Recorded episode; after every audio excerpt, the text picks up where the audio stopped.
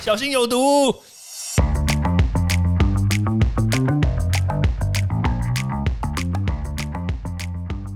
毒物去除了，人就健康了。欢迎来到昭明威的毒物教室。我们看到最近这个嘉陵不断，对不对？但是呢，境外一直移入，呃，我们很多人都很害怕，说有没有可能会又重演五月多那当时的状况，就是哎，嘉陵本土，然后但是境外一直确诊。那我们就平心而论来思考一下，我们现在所有的武器是什么？我们可以对抗这个病毒，到底可以对抗到什么程度？那会不会真的又重演上次的事情呢？基本上来说，我们上次没有疫苗，有疫苗，但是呢，施打率非常的低。还记得那时候很多人在黑 A Z 嘛，对不对？因为 A Z 进来，然后很多人就一直骂啊，说 A Z 怎样怎样怎样，然后导致这个施打率爆炸低，直到真的疫情爆发之后才开始有人正式的去打疫苗。那所以我们相较五月多跟现在，我们的疫苗覆盖率呢，虽然说一剂的覆盖率已经逼近六成，但是它有没有 保, 保护力可以让我们去对抗 Delta？ 其实基本上来说还是有的，还是有保护力，只是这个保护力说实在话并没有如想象中这么高，但是还是有保护力，大家确实不用太过于担心说哦，我就只打一剂也很害怕，还是有。那当然我们还是要尽快的把第二剂的覆盖率把它提升嘛，因为现在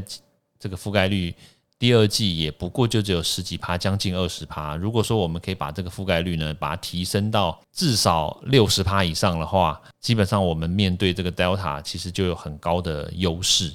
好，那这个是我们现在手边所有的东西。那当然我们未来可能还会有这个口服疫苗、口服药，对不对？像比如说美国的这个默克的默沙东的这个药厂，他们不是有一个口服药吗？那当然如果说未来我们获得 E U A 授权的话，在台湾可以使用的话，其实这个对于这个造成重症或造成这个死亡率的这个几率呢就会大幅的降低。但是大家不要认为说这个口服药它可以取代疫苗，没有办法，就像是流感一样，我们会打流感疫苗，我们也会吃那个克流感，是一样的道理。因为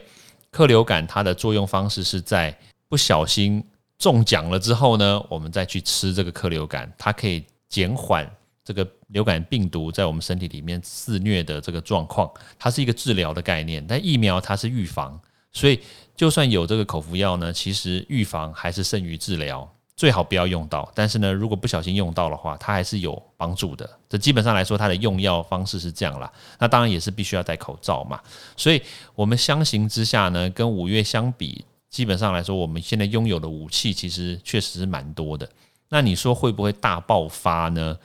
我倒是觉得，因为施打了疫苗的关系啦，即使我们打了一剂，那还是有保护力，所以就算 Delta 进来，它确实有可能感染。但是呢，感染它造成的这个重症啦，造成死亡一定会大幅的下降，所以我们的重症率跟死亡率绝对不会像五月多来的这么的夸张，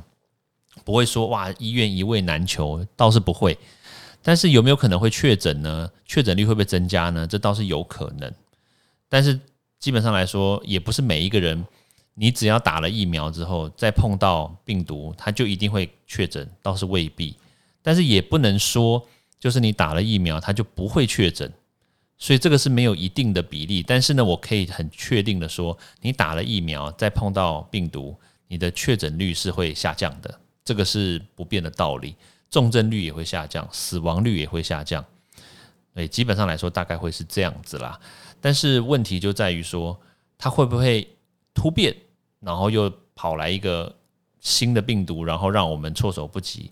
在短时间之内呢，基本上来说是不会。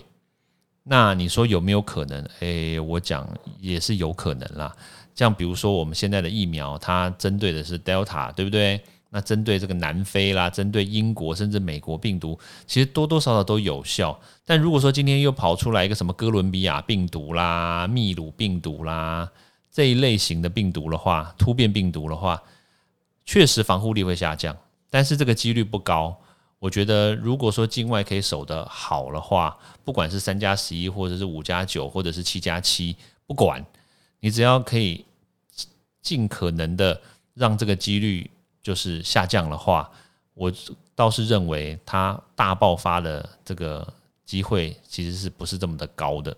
对，所以大家也不用真的穷紧张太过于担心，还是把自己手边的这个防疫措施做好。这个 N P I 就是说比如戴口罩啦，维持社交距离啦，勤洗手这些事情呢做好，然后有疫苗就赶快去打，然后不要说哦，常常看到这些疫苗的负面新闻，然后你就害怕，就坚决要崇尚自由。其实这都对于目前防疫的这个状况来说都不是加分的作用。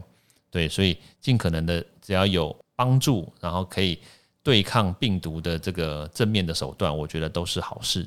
OK， 好，那基本上来说我们分析到这个地方，那我们下次见咯，拜拜。欢迎大家到 Apple Podcast 或各大收听平台帮我订阅、分享、留言，有任何问题或想知道的内容也欢迎大家来找我讨论哦。